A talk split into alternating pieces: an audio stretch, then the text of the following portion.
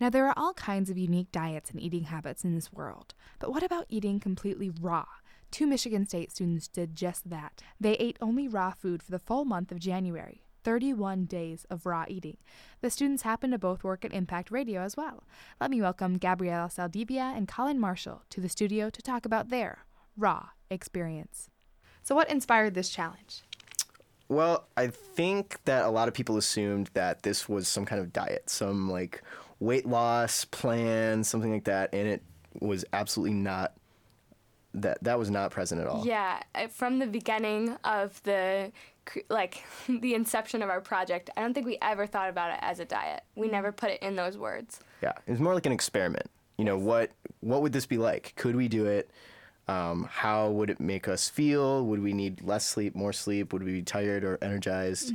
What, what would it be like? Yeah, we kind of wanted to do something that would test the test the boundaries a little bit, like figure out if was this possible. Um, and as as well as this being a personal challenge, it was also something we wanted to make a blog and we wanted to post content every single day and kind of explore the greater issues surrounding food that we had talked about, that we had um, ourselves discussed, but we weren't sure if there was a medium that we could kind of express all of this in. And we found that through our blog. We talked throughout the month with we interviewed people um, we discussed documentaries and articles that we found um, we posted photos and did personal reflections and it just became this thing that was even greater than our challenge Hmm. As I was reading the blog, I saw kind of two things. There was one document documenting on how you felt and what you experienced, and then two, kind of how your thought process changed in terms of talking to those people, in terms of thinking about the global issue. So during the interview, I'll kind of explore both ends, and so we get a nice comprehensive idea. So first, starting with yourselves and how you felt physically, mentally, emotionally, even. You know, was it what you expected in terms of the food you put in your body? Was that a direct relation and correlation to how you felt and what you exuded outside? Definitely. Uh, throughout the month, I did not expect to be so affected. I remember when Colin first brought up the idea of eating raw to me. He told me he had done it before, it made him feel really good. Um, and I was like, cool, I guess. Like, I didn't really think about it that much. And then once we finally, you know, we got, we went grocery shopping, we started eating. I remember the first day I ate carrots for lunch because I didn't know what else to eat. and it was just like one of those things that, wow, I'm, this is my life now and this is how it makes me feel. And so there was lots of times that i ran into challenges like not packing enough food for the day and then being crabby and overwhelmed and upset and not realizing that it had a direct correlation to what i was eating uh, or lack thereof eating. Um, and so those were things that like i had to figure out for myself um, which was a pretty valuable experience And uh, in the blog, you defined raw food as unprocessed vegan foods that have not been heated over 118 degrees. So, Colin, can you give us some examples of those foods, as maybe go and as well as uh, maybe go into some of the most prominent foods in your now raw food diet? Yeah, so this turned a lot of people off to the idea when we'd ask him, "Do you think you could do this?" and then explaining what raw food is. And I think a lot of people just think that you're just chewing on leaves mm-hmm. for your entire day's freshly mowed intake. grass yeah, seriously, like th- it does not sound appealing. But when you start to talk about, okay, well, we made raw tacos, and look at this smoothie we get to drink every morning, and we made brownies and cookies and almond butter, and you know, there's just all we made peanut noodles. There's tons of stuff that you would never guess is raw or that you could make from raw food. Um, a lot of it was processing things into sauces or creams. Baby and- food. Yeah, it's like glorified baby food, but But it was really fun. Like learning new recipes and discovering that you can do this with uh, all of these kind of obscure ingredient, ingredients and turn it into something delicious. That was pretty exciting. And I think that we turned our friends and family on to some of the food too. Uh, making food for my parents and family was like a really fun experience for me to hear them rave about, oh my gosh, the gazpacho you made, like, can we have that all the time? Or I remember coming here to the Impact to eat dinner and skinning, or skinning, Yes, peeling, uh-huh. peeling a zucchini, and seeing people at the front. People would come up to me and say, "Oh, are you eating pasta tonight?" Like, mm. I would totally do that. I think I'm gonna go try that at home. And then hearing feedback from people saying, "Hey, I tried your recipe and it was amazing," and I didn't realize that like that could taste so good. Mm-hmm. Um, that was really cool. That is interesting. Uh, on day one of your blog, you kind of talked about what you'd expect from the whole experiment or challenge. And part of that was um, excitement, overwhelming excitement, but then also a little hesitation. And Gabby, you hesitated in a sense where you were excuse me, you hesitated in a sense where you were nervous as to what would happen if your friends invited you to lunch or how would you engage in the social atmosphere of food. So how do you feel you handled that? Yeah, it's really funny that you bring that up because I had no like that was my biggest fear and I was like worried and nervous and then throughout the month throughout the month it didn't really affect me that much. But in the same type of way what did affect me was being at home with my roommates or maybe at home with my parents and my siblings and watching other people eat food and not being able to participate or not being able to help cook mm-hmm. or talk about things and um, just kind of feeling like that isola- isolation factor, uh, as well as not being able to feel good about what I was eating because I was forcing myself to eat something I wasn't, yeah, I wasn't able to engage in mm-hmm. that way. And Colin, yours was smells. You're a big coffee drinker. You know, you would like the big ar- aromatic smells. So how was that in handling as you're only eating raw? It was kind of tough. It was difficult to, you know, you come downstairs to the kitchen in your house and your roommates are cooking this and that. And yeah, overwhelming smells. And it's just making me salivate and wish I could bite into that chicken breast they were cooking or the sandwich they made. And, but more than the smells came the challenge of, eating in a social capacity. So I live in a cooperative house. We make four meals a week and eat kind of as a family. And so, yes, I was definitely welcome to sit with them and eat my dinner, but I couldn't share the pot of stew or whatever they had cooked that night. Um, but they were actually really supportive. They took one meal out of every week and made it a raw meal so that we could all share, and they supported the project. Yeah, that's something we kind of found with a lot of our community. They really supported us. Um, we had a potluck at the end where our friends got to engage and you know have like a discourse about what it, raw food is like and they made their own raw food dishes and brought them and we had a great time yeah. and i think we found that like with some encouragement, our friends and roommates were really excited for the project and really excited for us, which in mm-hmm. turn helped us feel good about what we were doing. That's good. Yeah. And uh, part of when you were talking earlier, you said, you know, you get to make these raw recipes, you get to do these different raw uh, challenges, but you say the word get. So do you feel that eating raw is a privilege because of its expense or because of other c- capacities and factors it may filter in? Yeah, totally. I mean, the food that we ate is not only expensive but only accessible in certain areas. So there is a grocery store, you know, within a two mile radius of my home. There's a few. I, I can name three actually off mm-hmm. the top of my head, and all of them have fresh produce. And so not only am I capable of even biking to a grocery store, but uh, you know, Gabby and I had access to a, a car where we could load up our trunk and buy more than we could carry. We also had the income to you know, dispense on racking up a grocery bill that costs maybe sometimes as much as 70 to 100 dollars strictly on produce. Wow. per week. Yeah. I spent 473 dollars over the entire month. That's just myself. And what's your usual spending a month on groceries? I would say i probably spend around 60 bucks a month in a normal month. Wow.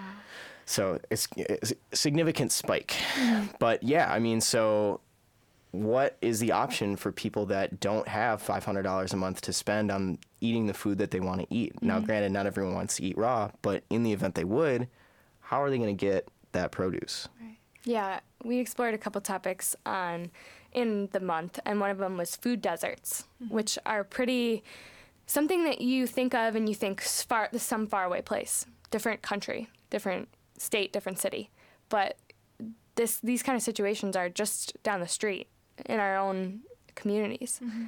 Uh, do you want to touch on that, Colin? Yeah, so there's a community in Lansing, South Lansing. It's called Fabulous Acres, and they are in a food desert. There is not a grocery store within walking distance of this this area. So, what's going on there is a a community member named Marcus Brown. He's an elementary school teacher and community member. He sank most of his retirement fund into the purchase and remodeling of an empty house that's next to the one that he resides in. And so this became known as the Village Summit in Fabulous Acres. So this empty house was rebuilt to be a community center, a place for kids to go after school, there are volunteers from MSU and other communities that serve as tutors and you know just general they do upkeep of the house there's a community library there's a whole wall of board games computers with internet access it's a great place and the main focus of the village summit is to provide fresh produce for this community that ordinarily would not have access to it so marcus brown is finding those empty lots that exist between houses um, that used to be property zones Within walking distance. I mean, we're talking four or five different community gardens Wow. within two blocks. yeah. You know, um, that kind of radius. So there are peach trees, blackberry bushes, you know, all- Corn. all, kinds of stuff that you would never Collard expect to grow Wow. Onions. in like, Lansing's backyard. Yeah, it was really cool too. We took a walking tour. We went and interviewed Marcus and met the gardening committee. Um, they had a lot of plans for the future, and I I believe it would it would be so rewarding to go back in the summer and see this just thriving, um, seeing community members at work and seeing, you know, the the stuff they produce available to anybody that lends in a helping hand. Sure. And just like these people, their thoughts about food might have changed with this whole process. And just like you. So, how do you feel like your thoughts about food itself, or maybe as you termed it in your blog, our relationship with food changed during your experience only eating raw? Well, I think there's a couple of things to touch on there. One, I know for me is where does my food come from? Mm-hmm. Who grows the blueberries I put on top of my Cheerios? You know, who uh, harvests the wheat that is used to make my bread? Um, are these people that are paid fairly? Are they U.S. citizens? Um, is it used? Is it grown with hand labor or machinery? Um, and then could I grow those things to cut down on my costs, um, to provide an ethical way of obtaining food? Um, there's a lot that comes into play here, and exploring, tr- you know, tracing back the origin of my food has helped me wake up to a lot of those ethical issues. Mm-hmm. And I think I think a cool thing that Marcus is doing is is he talks about that, you know, when a kid in his neighborhood, 10, 11 years old, grows a peach from seed to Tree. you know to yeah picking it off the branch like that's really something for a kid to say like uh, this is my peach this is I, I made this and it's now gonna taste great and i know where it came from Yeah, he also said something cool that was like now this this 10 11 year old's older brother who's 18 20 25 he's going to be proud of his younger brother and say hey this is something great like you did this. Mm-hmm. And he's going to help protect the garden and help protect what his brother made. And with there's hopes with that that possibly any violence or any bad feelings about the gardens or just in general will no longer exist. Sure. Uh, and this is just a little clip from the interview they had with Marcus. we take it for granted if we have a car. I'll just zip out to Meijers and pick this up, or I'll zip up to Kroger's and I'll pick that up. But if you live inside of an area like this, you wind up paying maybe two dollars for a can of beans that might cost you half as much at Meijers. And we were talking about canned beans there. So imagine what you're looking at if you're trying to get fresh produce or trying to get fresh meat or trying to get anything fresh.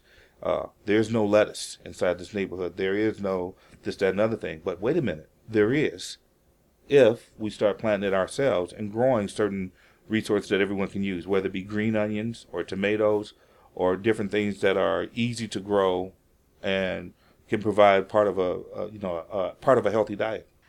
And for more, you can again check out their blog and you can um, see not only Marcus, but a few other experts and very innovative people in this field of food.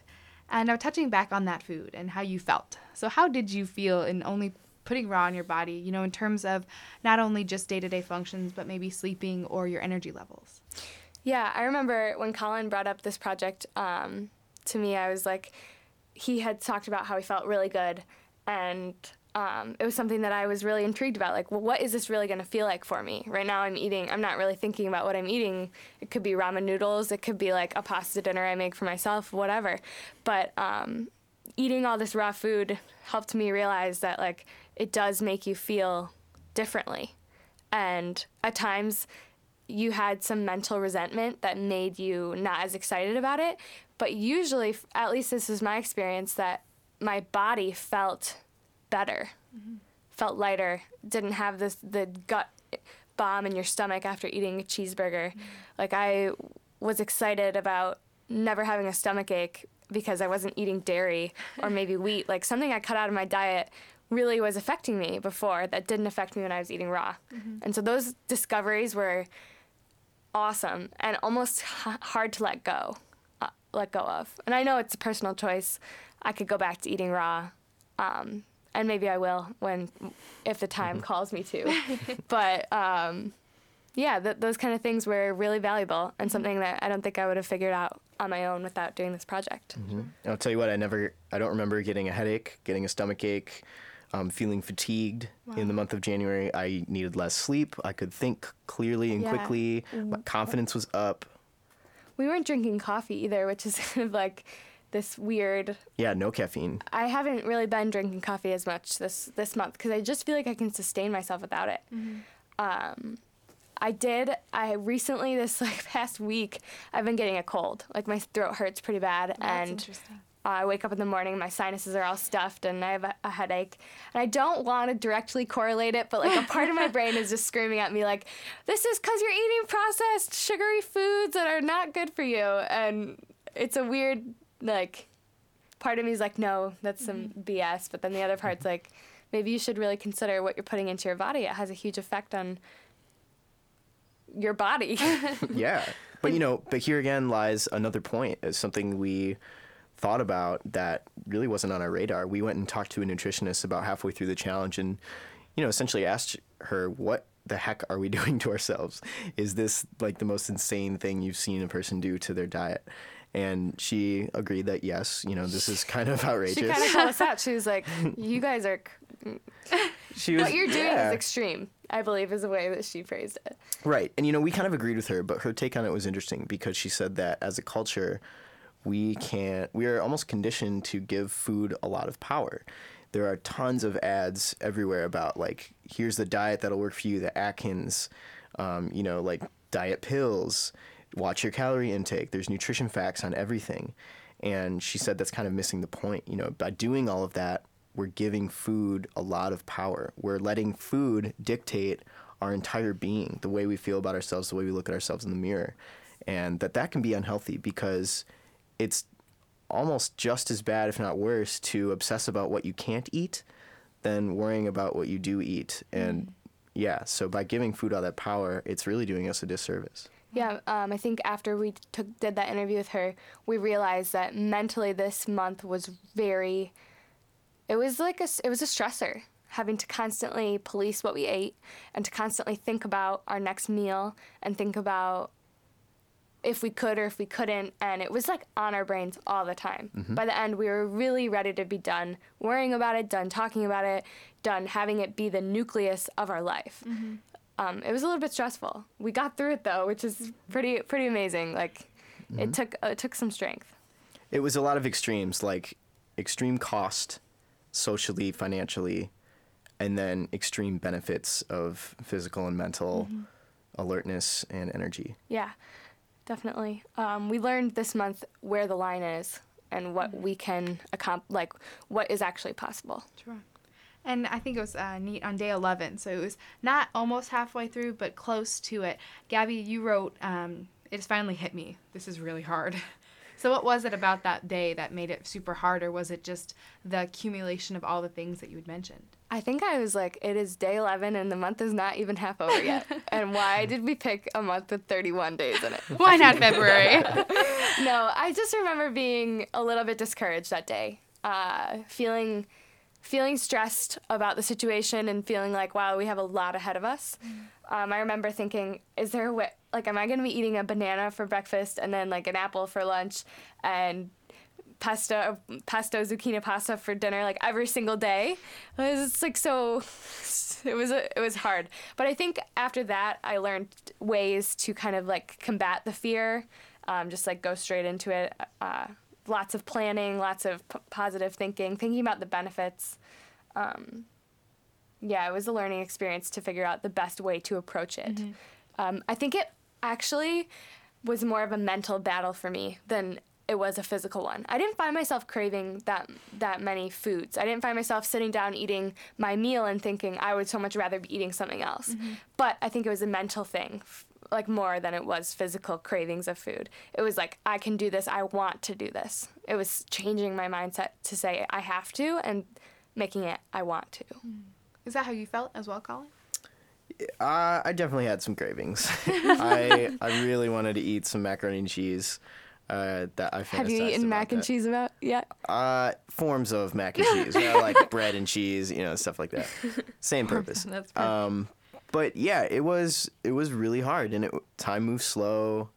Um, but you know, as we gave ourselves more options of things to eat, we could satisfy each craving, whether that be something savory, sweet, salty, crunchy, creamy, whatever. Um, there are plenty of raw foods that satisfy every single one of those. So as long as we had options, it, it didn't seem too bad. And the cravings went away as soon as we ate something, regardless Yeah. of what it was. And another huge thing that helped us this month or last month, I keep saying this one, was having each other. Like having someone to rely on and someone to keep accountable and someone to be like, "Hey, what did you have for l-" I found us I think we were we would be like, "Hey, what'd you eat today?" Yeah. Just it was like a touch asking. base thing, like someone on your team. It was mm-hmm. fun to have someone to to count on that would that was there to support you and and say, "Hey, you can do this." Like I if I'm eating carrots for dinner, you can eat carrots for dinner, right. you know. And speaking on that point, another day uh, later, it was in the 20s. I'm not sure exactly which day, but You're so good at you keeping track of all of our days. I'm working on it. Um, I looked at it and I saw Gabby's entry. It said, I cheated. And I looked down, I saw Colin's entry. Said, I cheated. It was definitely in sync in that way. But what happened on that day? Well, do you want to tell your story? Yeah, I can start. Yeah, He was kind of the instigator of the situation, I believe, and I think Colin's was a chain reaction off of mine. but uh, basically, I was at a social um, obligation with my dad. He was getting an award. He was getting recognized for an award for his work, and it was at the Kellogg Center banquet hall, and they're pretty notorious for like, you know, doing it up with cake and pop and like your main dish and a lot of bread and actually I noticed the butter pads had like little Spartan heads on them and I was like looking at it like oh I don't want to eat that. But anyway we had requested to get the vegetarian or I think my dad even asked for a raw meal for us to eat together. And that was really nice and I was very appreciative of that even though I, I did tell him like dad I can eat at home before but he wanted me to have the experience. So we get there and everybody else is getting their food. It's like chicken and mashed potatoes and sauteed veggies and um, we're the only two vegetarians in the place uh, vegetarians in quotation marks of course. Raw foodists. Um, so they bring us out the vegetarian option meal and my heart just sank because it was a big plate full of rice on the outside and then in the middle was like this big sauteed tomato with or like roasted tomato with sauteed vegetables inside. And I was really, really close to sending it back. I had this moral discourse in my head like, should I send it back? Should I just eat it? I was trying to figure out what to do, and I finally landed on, you know what? I'm gonna make this decision, and I'm gonna. I'm gonna eat this food and I'm gonna live with the consequences. I'm gonna tell Colin. I'm gonna write it on the blog. I'm gonna talk about it with whoever wants to talk to me about my cheating. And I'm gonna I'm gonna be okay with it. Like I still feel like I did. I'm living up to the challenge and I'm adapting and whatever. So, mm. Um, interestingly enough, after I ate it, I did kind of feel heavier. And I- I don't know if I was just dramatizing it in my head, but I was like, oh my gosh, I ate all these sauteed vegetables and I just feel like they're so oily and I feel bad. But um, it was a learning learning experience. And then And for you, Colin? Not justified in the least. I, I knew that. I heard Gabby's story. She told me, and she felt really, really bad. I confessed. and it was it was horrible. Uh, but the next day, I was like, you know what? She she had a full meal. I can take three bites of leftover sushi rice, and like that was it. You hear the But Jaws theme song playing as you're done. Seriously, yeah. And then like a little part of me died. And, yeah. it was and I real. think I was upstairs or something, and you walk up and you're like, guess what I just did. Yeah. but it was almost like even the do playing field a little bit It made us both feel like okay you know what we we made we did this and now we can move on Right. And uh, my final questions are: one, would you recommend someone doing this, and you know, is that sustainable? And then also, what do you hope people took away from your experience as you did do this? I recommend someone. I recommend anybody take on a challenge that pushes past your comfort zone because the po- the whole point of this, I think, for me was where does the line in the sand exist? eating 30 eating day in day out 100% raw food for me is not a sustainable option right now for what's going on in my life and the amount of time that I need to fill in the day with school work, socializing, mm. etc. It doesn't make sense. So, but I had to take it much farther than a normal person might to figure that out. So, I encourage people to see what we did not as like the answer, but a an example of a challenge. Yeah, I think that going outside of your comfort zone, trying something new, um, doing something creative or something that makes you think about things is always really, really helpful. Um, it helped me learn a lot about myself and just my attitudes and how I handle myself under pressure. Uh, I don't think I would have known that without doing the challenge. So I I completely agree with Collins in saying that I don't think people should look at our project and say, wow, you know, they were so much healthier. I think I got that a lot this last month. Like, wow, you're so healthy. And I don't, I'm not sure if that was, that was like the thing that I want people to take away. Or like, wow, you, you lost weight. I should do that diet because I want to lose weight. Like, ah, no, I, I wouldn't look at it that way. But um, it was, it was interesting for us to try something new. Mm-hmm. And we're foodies mm-hmm. we we liked learning about food and learning about all the different ways that it affected us. So if if anybody out there has something that they're intrigued about too, why not just go for it? Well, Gabby and Colin, again, I appreciate your time, and I think you, as well as everyone else, will continue to kind of go forth and learn about food as well as their other passions. So, with that, thank you very much. Thanks, Abby. And the the food the raw food blog is 31daysraw.tumblr.com Th- and 31 is the numbers 31. Thank you.